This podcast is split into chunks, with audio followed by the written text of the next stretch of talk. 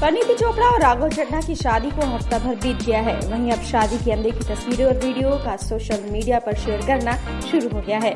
इसी बीच पंडिती ने शादी के दौरान होने वाले गेम्स और मस्ती फैंस के साथ शेयर किया है।